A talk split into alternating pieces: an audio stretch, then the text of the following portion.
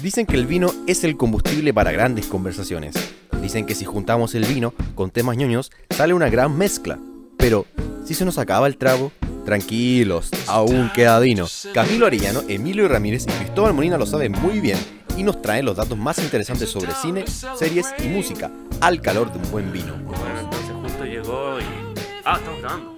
Oh, estamos en vivo. Hola, ¿qué tal? ¿Cómo están? Comenzamos eh, un nuevo capítulo de Aún queda vino. em, lamentablemente, con dos de sus integrantes, uno murió. No, mentira. No, aquí estoy, no me extraña. Y te mataste solo, así como que yo todavía no había dicho quién no había muerto. Por Cristóbal es Camilo. era el único que no hablaba, po.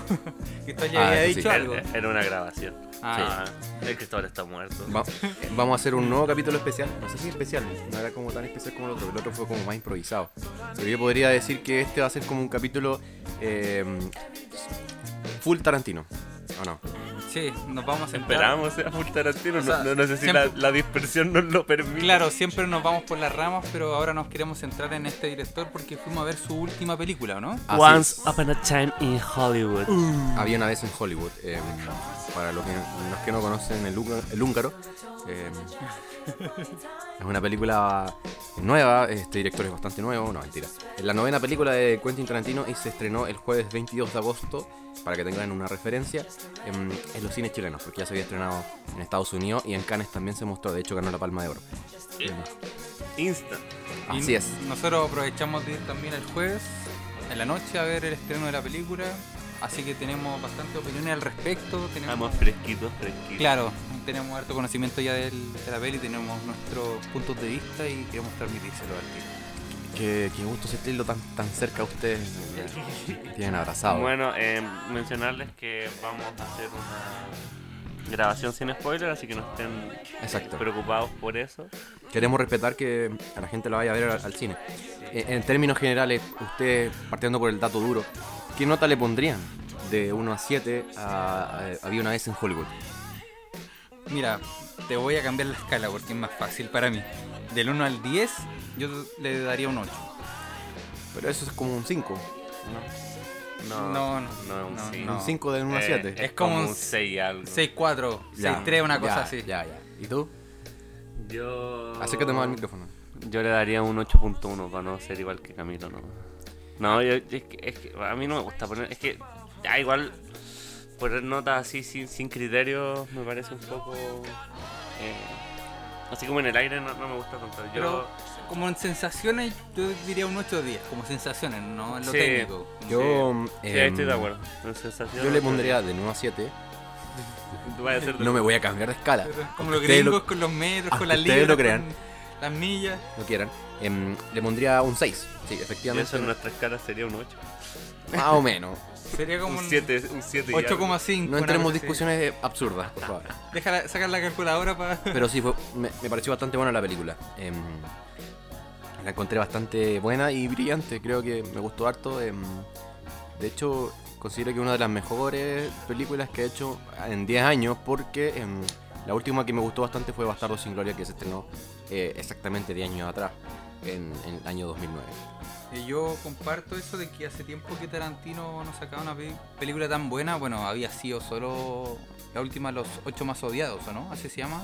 Sí, Eh, pero o sea, a mí tampoco me gustó tanto, me entretuvo. Pero tuve conflictos Pero- personales en eso. ¿Así? Ya. Y. A mí me gustó mucho Django. O sea, Bastardo sin Gloria, obviamente, y después Django. Creo que se mandó dos al hilo que fueron muy Sí, buenas, muy buenas películas.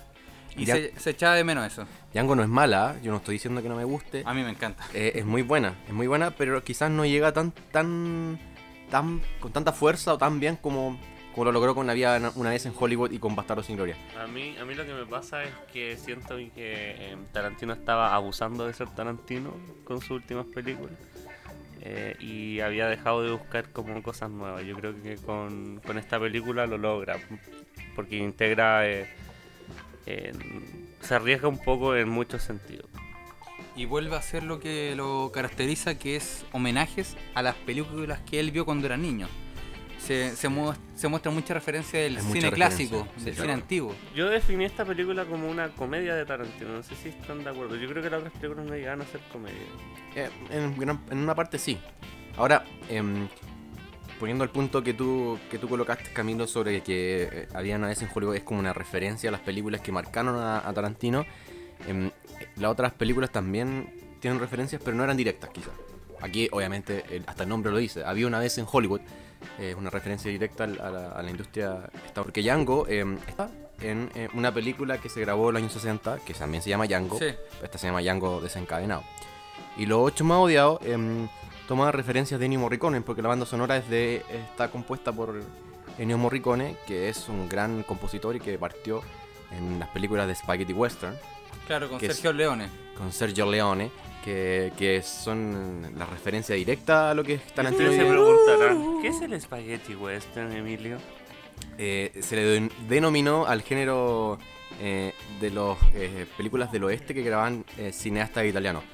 Eh, se llamó Spaghetti Western porque no era habitual que cineastas italianos grabaran eh, películas del viejo oeste, estaban muy gringas, al, al- al estilo John Wayne, eh, con directores como John Ford. Pero eh, hubo una camada de directores italianos que agarró esto y la, hizo sus propias películas del viejo oeste. Claro, como las películas de Clint Eastwood. Claro, la que- mayoría las grabó Clint Eastwood. Y se grababan en España, me acuerdo, que iban a grabarla allá. Iban a grabarla allá, exactamente, no salían del continente mm, No. europeo. Algunas tengo entendido que las grabaron en Hollywood, pero la mayoría se grabaron en Europa. Y la más famosa es El bueno y el malo. y el feo, claro, de Sergio Leone.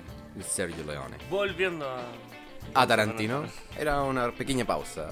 O sea, no una pausa, era un interludio para contar un poco de la influencia de Tarantino. Si pudiéramos resumir la película sin, sin mucho spoiler de lo que se sabe, eh, es, la, es la historia ficticia de, del asesinato de, de Sharon Tate.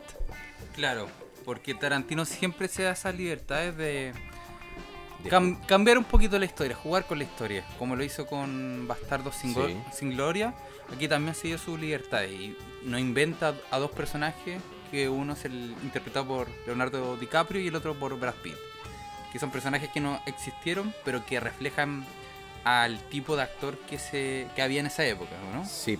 Sí de hecho, em, eh, los personajes de, de Leonardo DiCaprio y, mm, y Brad Pitt, Cliff Wood, Brad Pitt, eh, es- el otro es olvidó. Rick Dalton. Rick Dalton, eh, están inspirados en, en actores de esa época.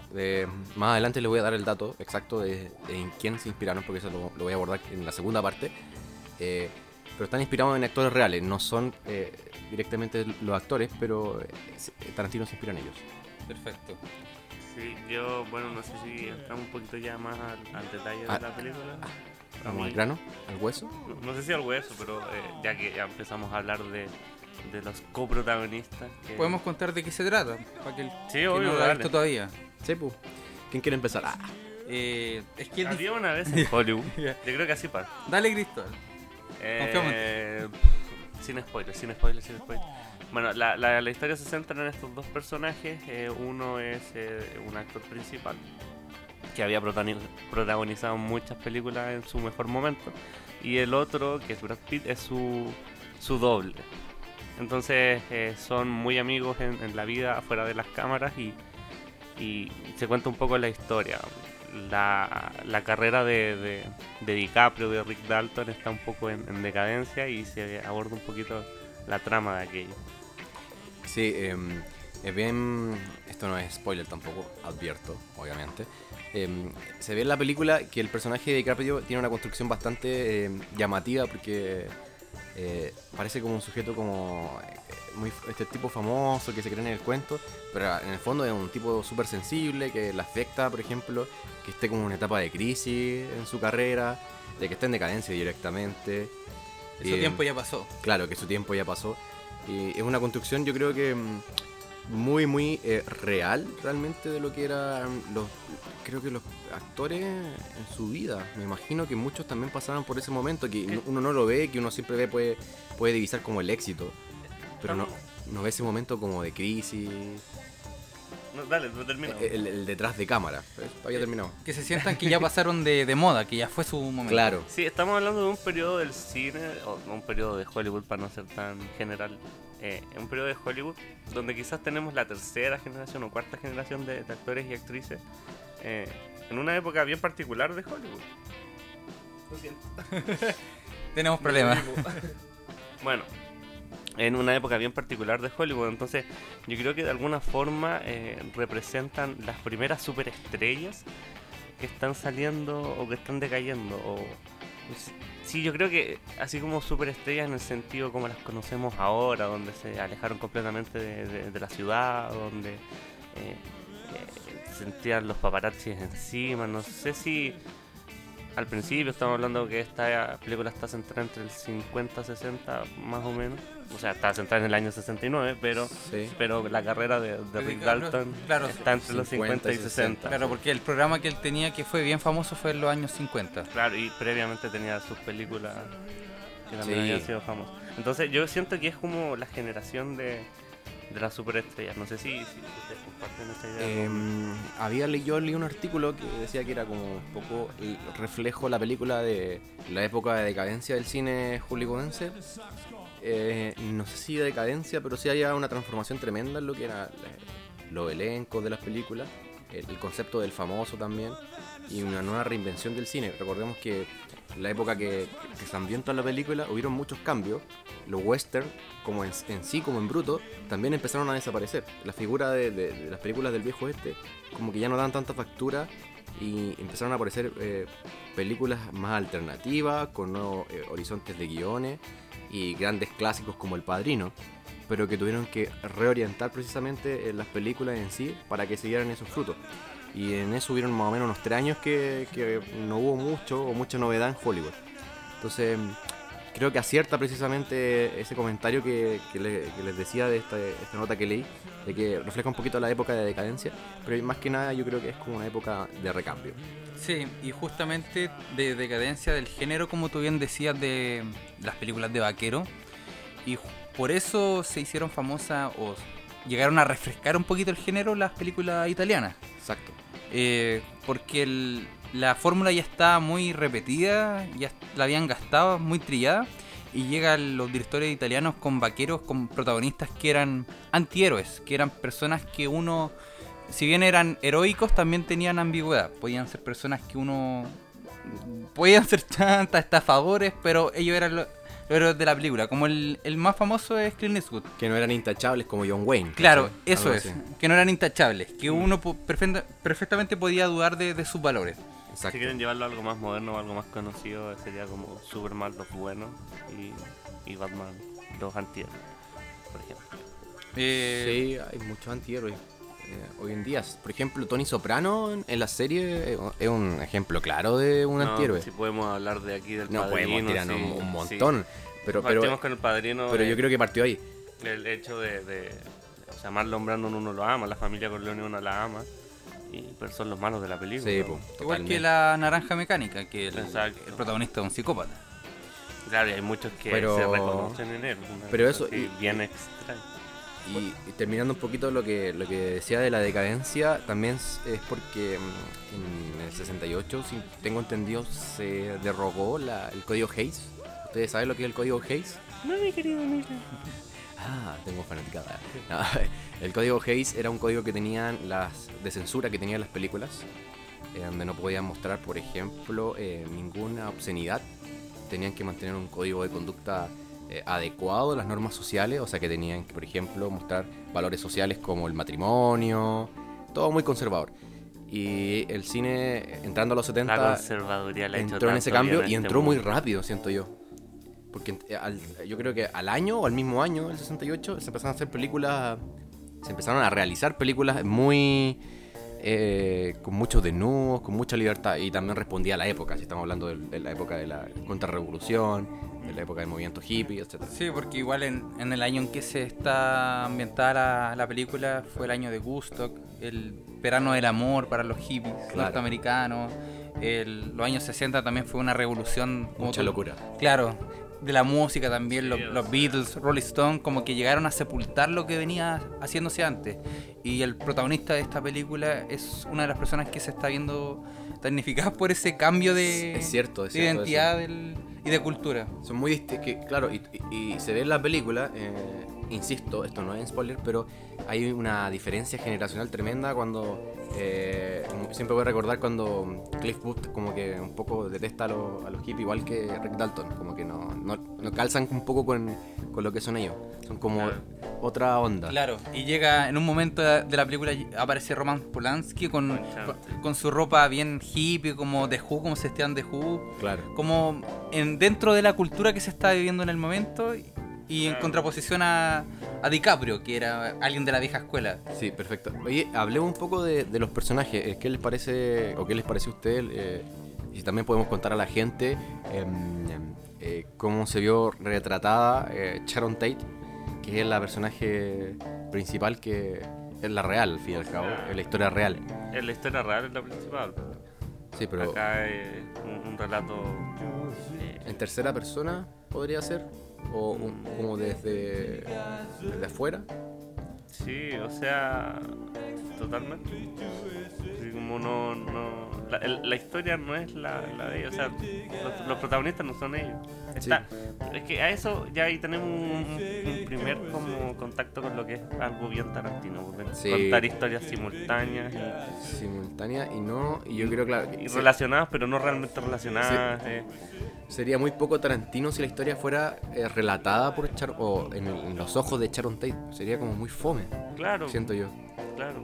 es Tenéis, que darle un poquito más de emoción. Sí, o sea, ahí tenemos. Yo Y sátira. creo que lo. Y ahí quizás volviendo un poco a. Yo siento que eso es como la primera referencia a lo mejor a lo que eh, Tarantino hizo con, con, con sus primeras películas de los 90. De, de- de- no, es, no es específico el relator, no es específico la, la- el, o sea, quien relata la película. es eh, no, no está claro, solo se ven los personajes moviéndose a través de la película sin, sin una idea como clara de, con una estructura bien aristotélica, si se quiere, de la película. Yo creo que ahí se rompe un poquito. Bien clásica, una estructura bien clásica del cine, sí. Sí, y, y tiene muchos eh, de sus quiebres que uno siempre está acostumbrado de ver en las películas de Tarantino, donde hay voz en off, por ejemplo, hay cortes que hace el director que son intencionales, pero que salen muy bien. Sí, hay unas pocas escenas también que a veces salen de como la, la cuarta dimensión, no, la cuarta pared, pero, como eh, de repente cortan la película y salen, no sé, mensajes para que tú entiendas la, no sé, como algo que el director puso para que tú lo veas. Como que, bueno, juegos de Tarantino finalmente. Eso y algo más que rescatar. Yo, en lo personal, eh, quería hablar, Camilo, perdón. Sí, eh, hablando de Sharon Tate, eh, acordémonos que el director sufrió hartas críticas porque se consideraba que la actriz hablaba muy poco, tenía muy poco diálogo. Como que lo encontraron feo, no sé, y él se defendió. Pero yo encuentro o entiendo el punto de vista de Tarantino de que no quiere involucrar tanto a, a Sharon Tate, sino como la muestra en la película va pasando la historia y, la muestran a ella haciendo sus cosas, pero no muestra lo que piensa o no tiene un, un cambio radical en la trama, no influye tanto en la trama. Él, en mi opinión, la quiso dejar así, no la quiso tocar mucho, porque igual es una persona que fue asesinada en la vida real y él la quiso dejar, no sé si como angelical, pero no, no quiso bajarla a la trama, la mantuvo ahí, como separada de lo que estaba pasando con DiCaprio y Brad Pitt. Yo no sé, aquí a lo mejor es tirarme mucho rollo. Yo creo que para eh, fines de la película eso funciona muy bien. Yo creo que eh, tienen coherencia con, con, con la misma película. Y, y una cosa que estaba pensando ahora que eh, se me olvidó. Clásico. Porque, porque el micrófono se mueve mucho. No, em, pero es eso. Yo creo que si se hubiera hecho desde la, tra- desde la visión de Sharon Tate la película, como protagonista, eh, hubiera perdido el sentido tarantinesco. Y, y también lo que tú decías, de tratar de cuidar al personaje. Porque hay uno, yo creo que también tiene que ser cuidadoso con lo que va a mostrar, sobre todo con, con un personaje que no murió en la vida real de la mejor manera. Eh, recordemos que Sharon Tate murió eh, estando embarazada, casi a punto de, de parir. eh, Ocho meses y medio, creo. Claro. em, con eh, Roman Polanski, que no estaba precisamente cuando murió, porque estaba en Europa. Entonces, y, y me imagino que la familia y todas las personas que conocían a Sharon Tate se pueden, que pueden estar muy afectadas si uno hiciera como, sobre todo pensando que en Tarantino igual eh, a veces le gusta mucho la sangre, eh, algo como di- directamente, una película directamente vista desde su punto de vista, Yo, yo ahora me acordé de lo que quería decir. Que a, a lo mejor esto es tirarme un, un- un tejo largo que a veces uno intenta hacer con estas películas, pero eh, y a lo mejor esto puede ser un poquito spoiler, pero como no lo han visto no, no lo van a entender a lo mejor en un principio, pero yo creo que hace una especie de cambio cambio de, de, de- de- en la película hace un cambio de la ficción realidad, ¿cachai? No sé si me entienden, de cómo eh, toma estos personajes que son los ficticios y los transforma en la realidad para la película y después lo que es real lo transforma en ficción. No sé si... Sí, se entiende. Eh, no sé es lo que hace con Bastardos sin Gloria. eh, y, y también, eh, disculpe la referencia, pero eh, es que también me recuerda mucho a lo que hace David Lynch. Que, que como que mezcla muchas dimensiones del mundo, como que entra en la ficción y en la realidad, uno nunca sabe. Eh, creo que Tarantino también jugó un poquito con eso. Ahora, yo creo que realismo jugó mucho más en esta película que en Bastardos sin Gloria. Porque yo creo que como que Bastardos sin Gloria, desde que uno la empieza a leer desde el minuto uno, cree que eh, es como que es, es más explícito que es más ficción. Con los Mm. personajes porque te los muestran más. Pero acá, eh, como tú decías, posicionaste a los personajes ficticios en un mundo real y, lo- y ese mundo real lo transformaste en, un- en algo ficticio. eh, porque toda la ambientación que se da es muy em, realista. Claro. Hasta que hace un quiebre nuevamente. Pero Sí. eso es cosa de la película, tienen que ver. Tienen que verla. Sí, bueno, y acordémonos de, como ustedes dicen, de Bastardo sin Gloria, que ahí Tarantino tomó todas las libertades posibles y cambió el curso. No sé si la vieron, me imagino que sí, pero Sí. cambió, Sí, el, no. cambió el curso de la historia, ahí eh, muere Hitler, lo, lo llenan de balas, explota el, el cine donde están, entonces él se da esa libertad de no respetar la historia. En el fondo sus películas no son documentales, Eso. no, no son Claro. eh, biográficas. Y tienen que ser así, Y no creo son yo. súper realistas tampoco. Tienen No. que ser así para, para que eh, eh, le dé el, el- el estilo Tarantino. Claro, Para reírnos de, de la trama. Para hacer un, un juego entre el- el- el- lo sanguinario, lo trágico y lo cómico. Claro, que ese yo creo que es la gran virtud, o sea, bueno, una de las grandes virtudes de Tarantino es que uno puede morir en carcajadas con las cosas más trágicas y violentas que pueden suceder. Por ejemplo, en Django nos estábamos acordando cuando salimos del cine de la escena en que aparece el Ku Klux Klan. Sí. Y si bien es una, es una agrupación eh, terrible, con gente bien loca, asesina, enferma, uno se ríe con ellos y de ellos cuando la máscara que, que hizo un- la esposa de uno de los miembros estaban hechas, eran basura, o sea, los hoyos para ver estaban mal hechos, no veían mal, se, eso- veían mal, se, se empezaron a su- insultar entre ellos, entonces uno se ríe de algo que igual es como te estés riendo con el Ku Klan, no- es como raro, Mm. pero juega con eso. Que juega con, con la moral y un poco. O en sea, no sé si cuando, cuando accidentalmente lo, eh, Vincent y.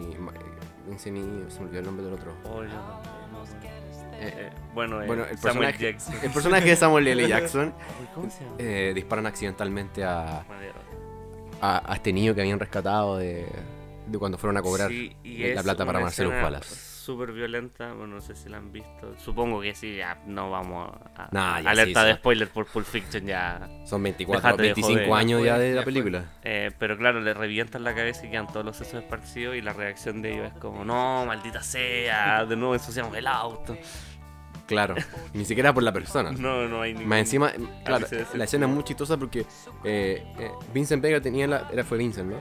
Que tenía la pistola en la mano Sí. y se dan vuelta a mirarlo vuelta. a él. Y le están pa- preguntando preguntándole algo como su opinión. Así como, claro, y, ¿qué te y Vincent se apoya como en el respaldo de- del asiento y accident- accidentalmente, accidentalmente le dispara. Pero eso tiene. em, eh, Igual también a todo esto los ocho más odiados. Me imagino que también la vieron los que están escuchando esto cuando eh, aparece el malo finalmente, dispara por abajo y le vuela Bueno, el- las pelotas al Samuel Jackson. Y uno se ríe porque dice como, ah, me, me botaste, me rompiste las pelotas. Como que igual es divertido aunque el personaje se está desangrando. Es- Tiene la, la mano afirmada ahí abajo, pero uno se ríe igual con esas cosas. Sí, totalmente. Eh, No, pero. pero Otras cositas de la película. ¿Ah? Otras cositas de la película. No, eh, es que se me fue la onda. Yo tenía una idea que le iba a decir, pero ya se me olvidó. Sobre, sobre Tarantino, eh, eh, no sé si ustedes pueden rescatar algo más. Eh, yo lo que recuerdo eh, también de la, de la película, eh, siempre voy a repetir lo mismo, es para que ustedes no se asusten. Esto no es spoiler, pero Tarantino también se rió un poquito de él, de sus películas en, en Había una vez en Hollywood.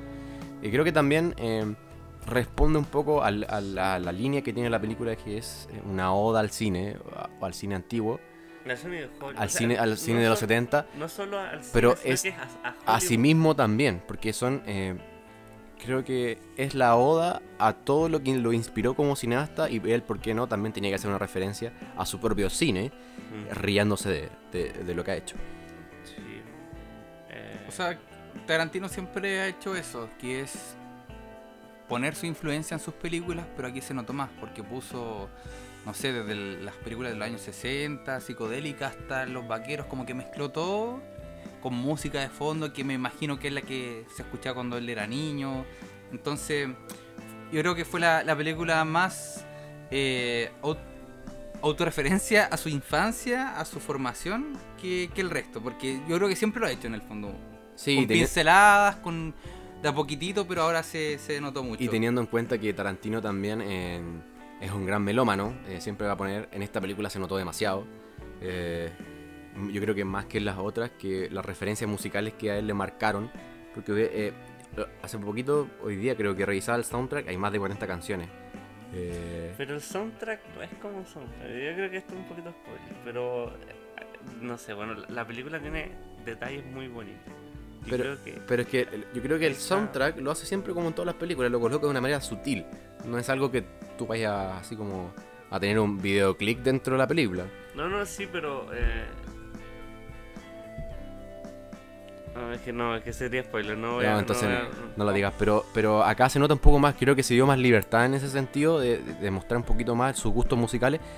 Eh, yo creo que también porque se dio el gusto de hacer esta película, así para qué vamos a andar con cosas. No había, era como la película que quería hacer.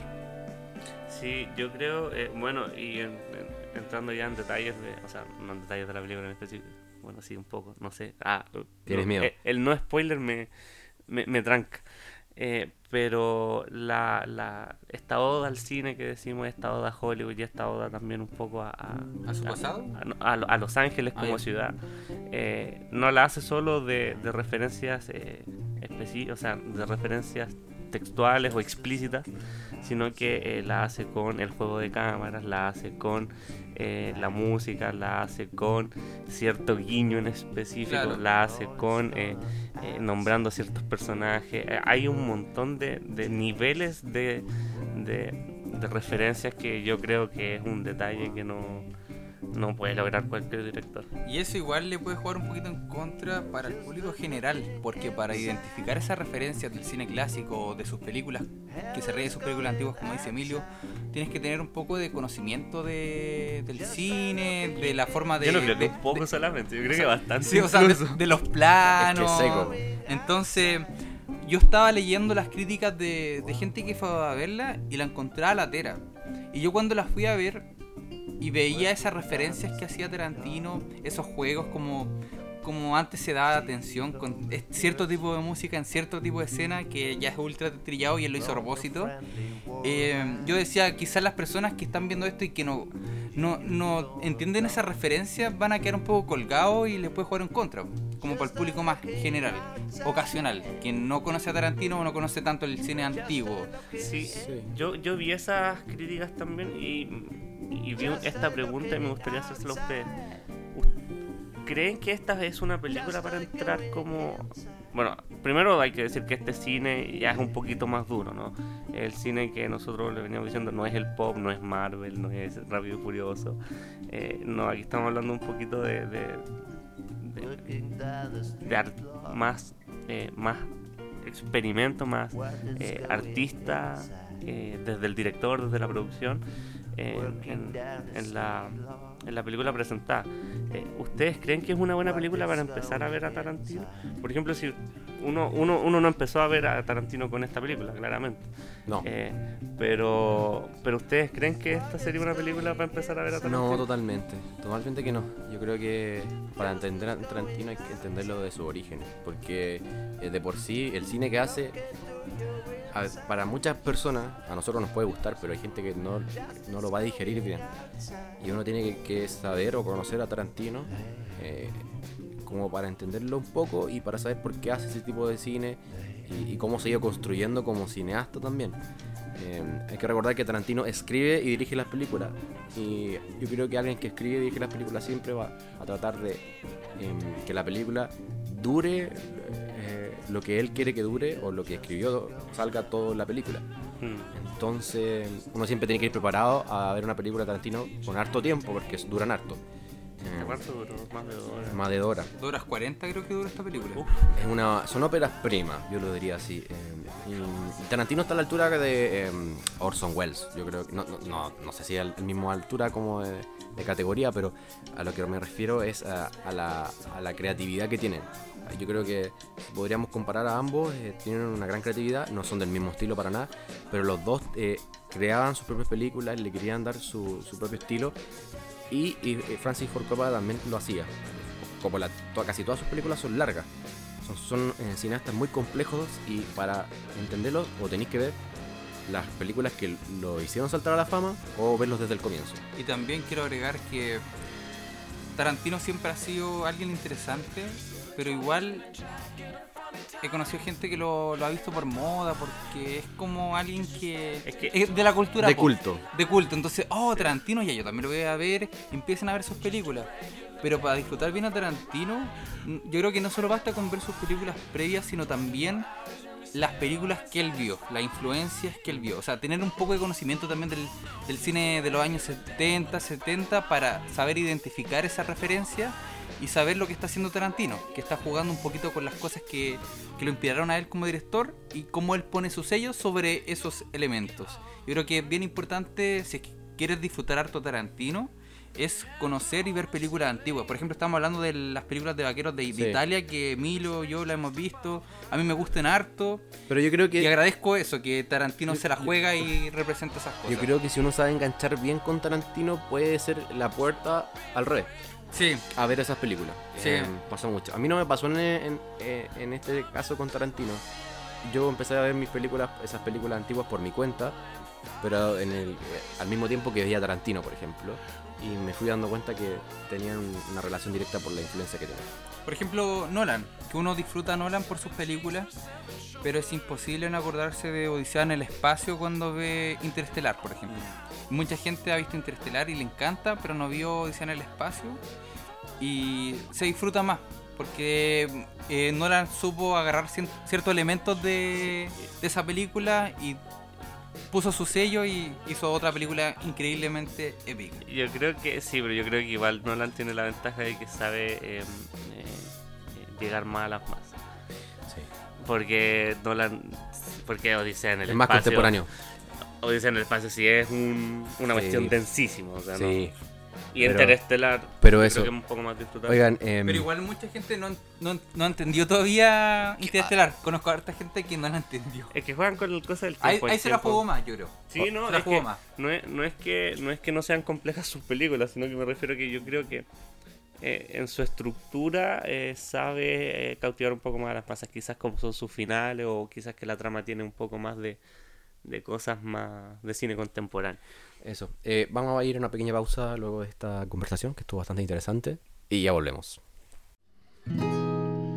Good times for a change. See the luck I've had can make a good man turn bad.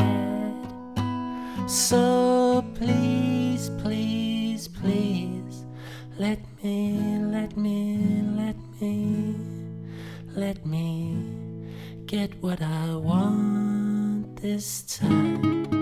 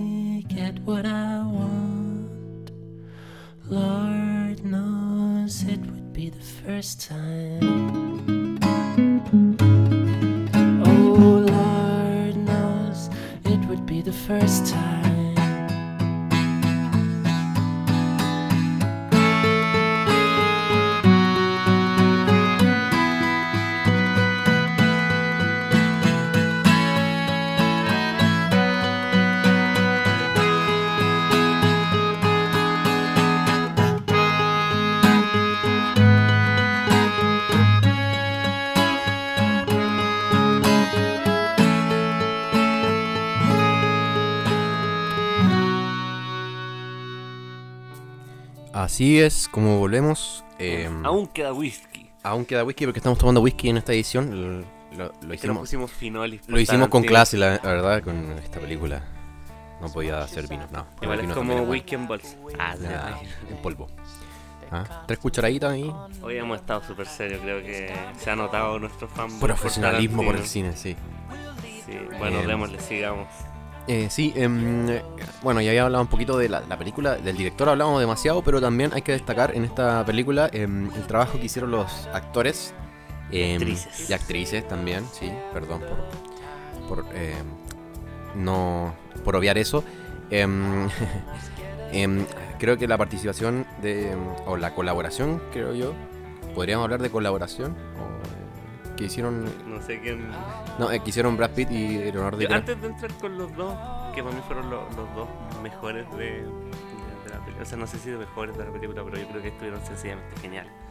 Eh, me gustaría destacar un poco el casting joven, eh, los actores como pre-30 o que son como los no tan reconocidos. Estaba Dakota Fanning también. Claro, estaba Dakota Fanning. La foto estaba- que uno la reconoce por las películas que hizo cuando chica, con Sean Penn. Y ahora está en Denzel Stranger Washington. Things. No, la No recuerdo. Estaba también la hija de mm, Uma Thurman con, Ah, perdón, ella es la, la, la, en- en, en Stranger Things. Things, sí, perdón. Eh, pero yo creo que, bueno, eh, un poco me imagino esta situación de que, oye, quería actuar en una película de Tarantino, sí. Creo que no se lo pensaron mucho, eh, pero creo que estuvieron súper bien, estuvieron a la altura, fueron personajes eh, más bien secundarios o terciarios, pero pero creo que estuvieron entretenidos, creo que se la jugaron también. Y la- la- la- no sé si esto puede ser spoiler, pero la niña hippie a mí me pareció muy buena. La primera. La, la ojito azul. Sí, me gustó bastante su actuación. Que, mm, tiene nuestra edad todo esto. No sé cómo se llama, perdón. Sí, por- eh, por no ayer la busqué, pero no recuerdo el nombre. Pero mm, les voy a dar el dato en- enseguida cuando busque la información. Pero, pero estuvo bastante bien. Eh, En sí, como que los actores nuevos que se vieron en esta película, aparte de los que siempre De los salen, en- consagrados. los clásicos que aparecen en las películas de Tarantino, Michael Madsen apareció por ahí. Sí, Eh, es como un cameo, ¿no? Sí, que es un clásico en las películas de Tarantino. bueno, Al Pacino. Al Pacino, que también. Y Al Pacino que hace un rol Kurt Russell. pequeño, También hizo su- pero es, Sí. Es la primera vez, si no me equivoco, que eh, está Al Pacino en las películas de, em, de Tarantino, ¿no? ¿Alguien, diría que- ¿alguien sabe ese dato? Yo diría que sí, me lo, me lo, me lo juego con un sí. Eh, bueno, pero eso, yo creo que estuvieron bastante bien los, los, los más juveniles, los, los que, que como digo, no estuvieron, o, o aquellos que hicieron como cameos solamente, no estuvieron como en, no fueron los más importantes en la película, pero, pero tuvieron mucho, mucho... Pussycat era Mar- Margaret Qualley, que era la niña que tú decías que tenía. ah, Ella actúa en una película de, de Netflix que se llama Io, o Io se escribe. Ya. Que act- actúa el, este tipo, Falcon, de, de Marvel. No sé cómo se llama ese actor. Pero ya, pero. Ah, esa. No, pero... ellos son los no, dos bueno. protagonistas de, de esa película. Que la vi. No muy buena, pero la vi. Yo no sé qué les parece a mí, a mí de verdad me gustaron mucho, creo que estuvieron a la altura de sus pequeños papeles y, y le aportaron lo que tenían que aportarle a la película. Y lo- los eh, cameos, cameos, no sé cómo se dice, la- los diferentes rostros que fueron rotando en la película, que tuvieron sus pocos segundos, fueron un aporte. Ninguno fue forzado o se vio feo o raro la incorporación de ciertos actores en, ciertos papel y en cierto momento de la película. Yo creo que todos aportaron con algo, aunque sea muy poco. Sí, yo creo que por ejemplo, eh, a lo mejor Al Pacino entra en esa, en esa categoría que uno sabe que Al Pacino es peso pesado de Hollywood y en la actuación. eh, y en un, en un rol pequeño hizo lo, lo, lo hizo, lo hizo muy bien y tampoco eh, se roba la película. No, no es como que se siente disminuido por tener un rol más pequeño. Yo no sé si hay como cierta humildad de parte de, en la actuación. Pero, pero entremos en, el, en, el- en En los lo personajes principales. Leonardo DiCaprio y Brad Pitt. mm, tampoco desconozco si habían trabajado anteriormente juntos. No, Nunca lo, yo no tengo memoria de, de verlos juntos. Em, Yo creo que y también de de, los 90. por, por lo que dijeron posteriormente a la, a la, a la película, cuando se presentó en Cannes, ellos dijeron que eh, les gustó mucho trabajar juntos y que podrían hacer otras producciones, estaban pensando ahí hacer algo. No se van a separar más. Porque actuaron muy bien, y es una dupla muy muy bien hecha.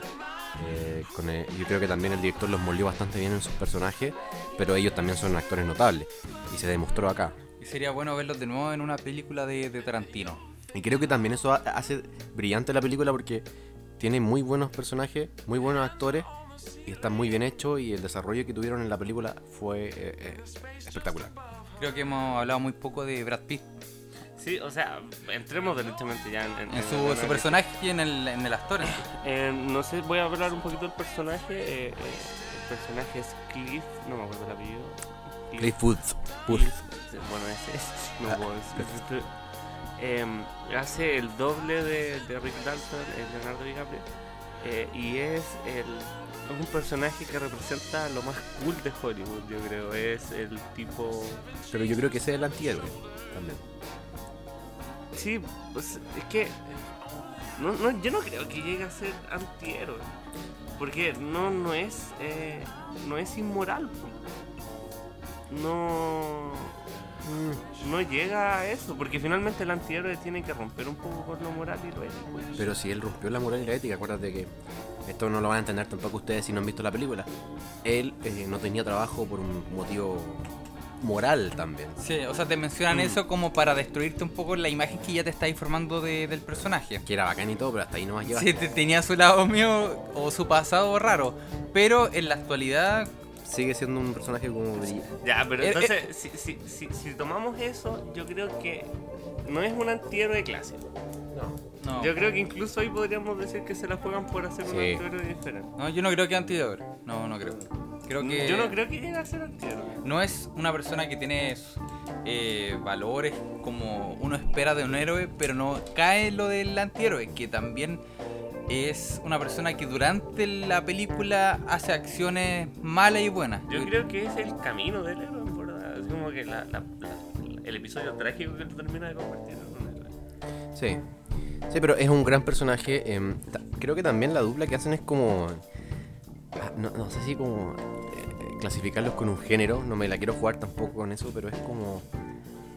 Son muy, muy amigos. Llegan a ser como una relación. También una dinámica. Yo creo que es como un, un, un bromance, ¿no? Sí. Tienen una Esa dependencia. sería la clasificación, muy Es bien. un bromance. Creo que es un bromance. sí. Eh, y no sé si Tarantino lo hizo a propósito así para hacer una referencia más contemporánea, pero, pero es un bromance derechamente. Es, eh, solo falta que, Yo creo que sí. que se coman. Creo que fue una, una relación contemporánea, ni tan contemporánea tampoco, porque quizás anterior, previamente en las películas no era típico ver eso, pero además que tiene que haber existido una historia así en Hollywood. Me Eh, imagino que sí, me imagino sí. que sí. En- yo creo que Brad Pitt eh, en su personaje eh, volvió a su mejor. alguien está comiendo papas fritas. Hace hambre. Yo creo que aquí en los dos vimos, o sea, voy a hablar desde mi, desde mi sensación. Yo creo que aquí en el, tanto en Leonardo DiCaprio como en Brad Pitt eh, vimos sus mejores actuaciones. Sentí que volvieron un poquito a los 90, no sé si les pasó. Yo siento que, que esta dupla eh, No sé volvió si los como 90, a, a, eso de los 90. Yo sentí No, que es fue que, eso. porque eran 90 cuando estaban brillando, pero es que yo creo que ahí brillaban por su belleza y por su. Como, No, pero yo creo que Brad Pitt al menos hizo a lo mejor sus mejores películas, las películas más icónicas en los 90. en los 90 sí, pero. em, Quizás Leonardo DiCaprio no después. Leonardo DiCaprio, Pero DiCaprio se ha ido, em, ha ido madurando. DiCaprio digamos las cosas como son. Yo no sé, pero, pero yo creo que son como una generación de diferencia, ¿no? no, no o son No. muy. No sé cuánto tiene DiCaprio. o sea, eh, Brad Pitt tiene 53, 4 años por ahí. Mm, no sé, pero a mí me parecieron, no sé, sentí que, que hace tiempo no veía como la actuación de, de a lo mejor no había visto muchas películas de Brad Pitt en el último momento, pero siento que hace tiempo no veía una, una actuación de, de Brad Pitt tan comprometida y profesional. Yo creo que aprovechó la oportunidad de trabajar con un buen director que se Quizás desde Bastardo sin Sí, es que ya Bastardo sin Gloria había hecho un, un gran papel, pero su personaje no, no era. no te transmitía lo que te transmitió eh, este nuevo personaje de, de Brad Pitt. Es. sin hablar mucho, porque el personaje no habla mucho, no hace muchas acciones. Como que siendo él, como es él, eh, transmite. No sé si me entiendes. Sí, y, y- No tiene mucho diálogo, o sea, habla con DiCaprio, pero no una persona muy expresiva. Como que él eh, tiene una forma de ser que lo caracteriza, que es como el chico rudo, pero que no le gusta andar eh, llamando la atención. Y solo la llama cuando, cuando lo fuerzan a hacerlo. Como pasa en un momento con, no sé si es spoiler, pero con Bruce Lee. Como que él simplemente está haciendo él y Bruce Lee le dice, oye, y lo mete en una discusión verbal. No vamos a contar qué pasa, pero él es un personaje que no necesita aparentar o gritar o hacer cosas para demostrar que es Claro. tiene una esencia única. Qué fuerte. eso es es rudo, pero a su ese- manera. Ese es el chico cool de Hollywood. Ese es el, el- el chico. eh, es como. Bueno, voy a hacer una, una, una, una comparación un poco burda, pero, pero cuando en Los Simpsons Milhouse se hace el chico cool, el chico frío, el chico distante. Ese, ese Brad Pitt, pues, el chico distante, cool, eh, frío, eh, eh, un poco como eh, de la lejanía, pero tiene ese pasado oscuro que lo viene arrastrando.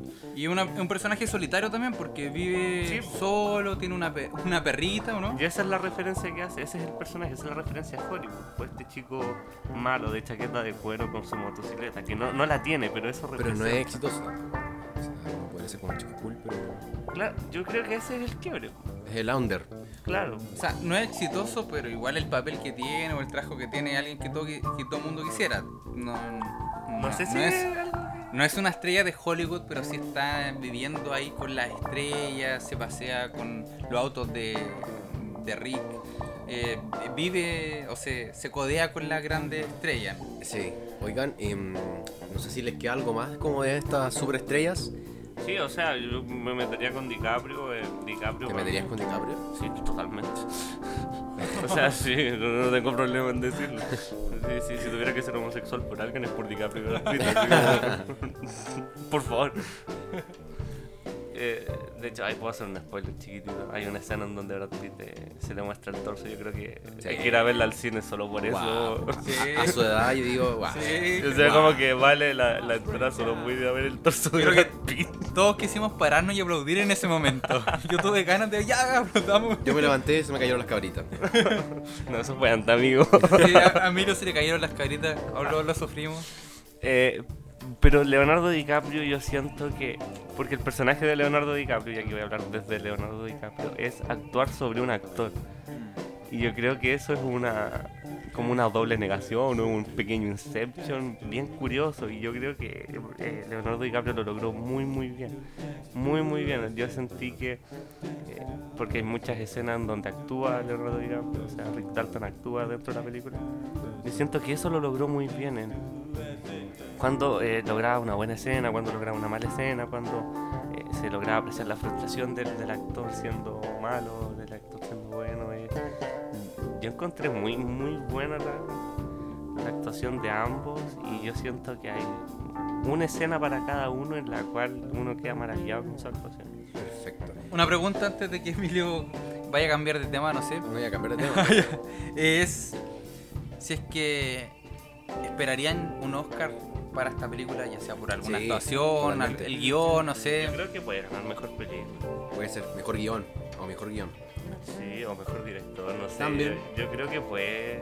Porque no es fácil tampoco dirigir a tanto. No. Tanto weón y bueno una que es historia una así, película. yo creo que también puede ganar también con mejor maquillaje, eh, un montón. Yo creo que hay muchos premios que puede ganar. Pero hay que saber el, el gusto que tendrá la academia cuando elija los premios. Sí. La pregunta que me queda es, eh, sin spoiler, ¿qué les pareció la actuación de Lorenza Itzo, que es la chilena que participó en esta, en esta película y que Ah, eh, cumple el papel de esposa de Rick Dalton? Mm, ¿Te pareció? ¿Te gustó? ¿Ta- ¿Fue sobreactuado? a mí me gustó. Para que, para que entremos en, en un poco en detalles, ella eh, personifica a una italiana, una actriz italiana, y habla como el inglés como eh, rústico, así como lo hablaría alguien que tiene lenguas latinas. Sí, yo estaba pensando justo en algo. Yo encontré que estaba. Si bien el personaje era. La intención era demostrar que era sobreactuado, creo que no me gustó su sobreactuación. Me incomodó. Como que el personaje era so- sobreactuado y, y ella lo hizo aún más. Sí. Ya, O no sentí ser- que lo hiciera tan bacán.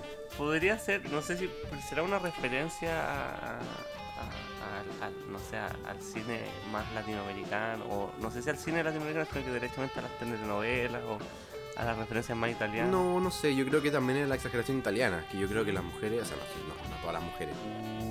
Uh, ya, no, no nos pongamos. Misoginia. No, no, me equivoqué, perdón. No, pero, yo creo que el, el italiano es como bastante. Pero o, el- o uno tiene como e- ese estereotipo de que el italiano o la italiana. eh, como bastante como gritón, exagerado. Yo creo- más. Eso, eso. Yo creo que eh, finalmente es un poquito el juego que hace esta película de, de mostrar eh, los eh, estereotipos de Hollywood de una manera diferente. Quizás con este no logró hacer el quiebre. Yo ahí te lo puedo conceder. Yo creo que no llega a ser un personaje que, que salga del estereotipo. Y yo creo Sí. que ahí está equivocado. Ya, eso es lo que iba a decir, perdón. Eh, perdón que no lo expresara bien. Que la mujer, eh, se- siempre se como que se hace el estereotipo que la mujer italiana es como muy exagerada. A, a mí me gustó un guiño que hicieron de. Porque, bueno, está Margot Robbie, y- que es Sharon Tate, y eh, la actriz que hace, no que hace Francesca, que es yo, ¿cómo se Lorenza? Itzo. Eh, Lorenza Itzo, eh, que son muy bonitas, muy bellas, muy atractivas, desde los cánones, quizás, si se quiere, si queremos entrar en esa discusión, eh, sobre los cánones como, Convencionales claro, convencionales del cine. pero que mm, hay un momento en la película o hay dos momentos en las películas que las muestran muy humanas y las muestran como feas, entre comillas. Naturales. Eso es. Eso, Auténtica. Genuina. ge- ge- exactamente, eso es, esa es la palabra correcta.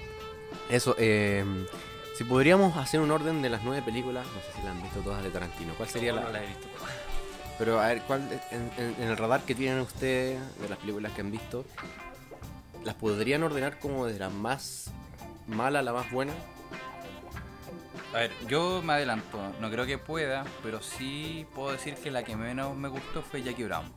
Ok, Mm, Yo de las que he visto, creo que la que menos me gustó fue el 8 más odiado. yo podría decir, yo he visto tantas de Tarantino que no- Son nueve nomás, digo, que- tranquilo. Sí, no, pero es que tendría que entrar a analizar y la verdad que hice la pregunta a, ciegas. Porque... mi, mi favorita es Pulp Fiction y sigue siendo mi favorita. Esta película yo la pondría fácil en el top 4. Yo, eh, Perros de Reserva es la que me gusta más. Ahora, es que yo creo que tendría que pasar un tiempo y verla de nuevo, una vez en Y, y a mí para comprenderla bien y ahí decir, ah, ¿sabéis qué? Igual es buena. A, a mí me gustaría, si a lo mejor estamos muy... Es que, bueno, comentario aparte, yo creo que esta película llega a llenar un poco lo que veníamos diciendo de la poca, eh, como... eh, que estaba un poquito estancado el cine, que no habían como nuevas. Yo creo que esta película sí se la juega por algo nuevo, sí, muy en lo Tarantino, pero que también Tarantino se juega con unas cosas. eh, hay juegos con la tecnología bien interesantes. las referencias que hizo múltiples a Hollywood, yo creo que un poquito llena ese espacio y, y yo creo que eso es, es bueno. Y verla de nuevo con toda eh, eh, como los videos e información que se produzcan a partir de esta película, cosa de tener todas las referencias en la cabeza y volver a verla. Eh, Eh, eso, quería contarle un poco los, los datos, curiosos, porque ¿qué tal? Ah, sí, eh, yo creo que igual si es que quieren hacer un, un ranking de película o planean eh, compararlas siempre va a ser difícil porque a pesar de que Tarantino pone su sello en cada una de sus películas, obviamente, eh, no son todas iguales, son diferentes. Tenemos Kill Bill, que es prácticamente una película de, artes marciales que recuerda harto a lo que hizo Bruce Lee.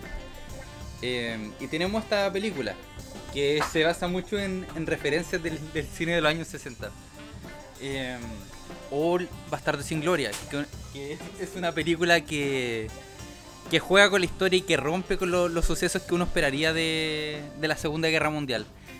Pero sí quiero avanzar en ese ranking y en mi opinión no, nunca voy a dejar fuera de las tres primeras a Perros de la Calle, Perros de Reserva como se le diga, y Pulp Fiction, porque a pesar de ser la más trillada, la más típica, fue la que más rompió en, en su momento, la que fue la que tiene más su sello en el fondo.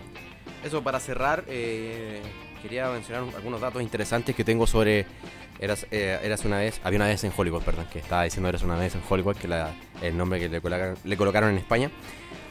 ¿Qué es realidad y qué es mentira? Bueno, sabemos que el, personaje de Sharon Tate es real. eh, el personaje de, mm, que tiene em, Leonardo DiCaprio y Brad Pitt había dicho al principio que no eran reales.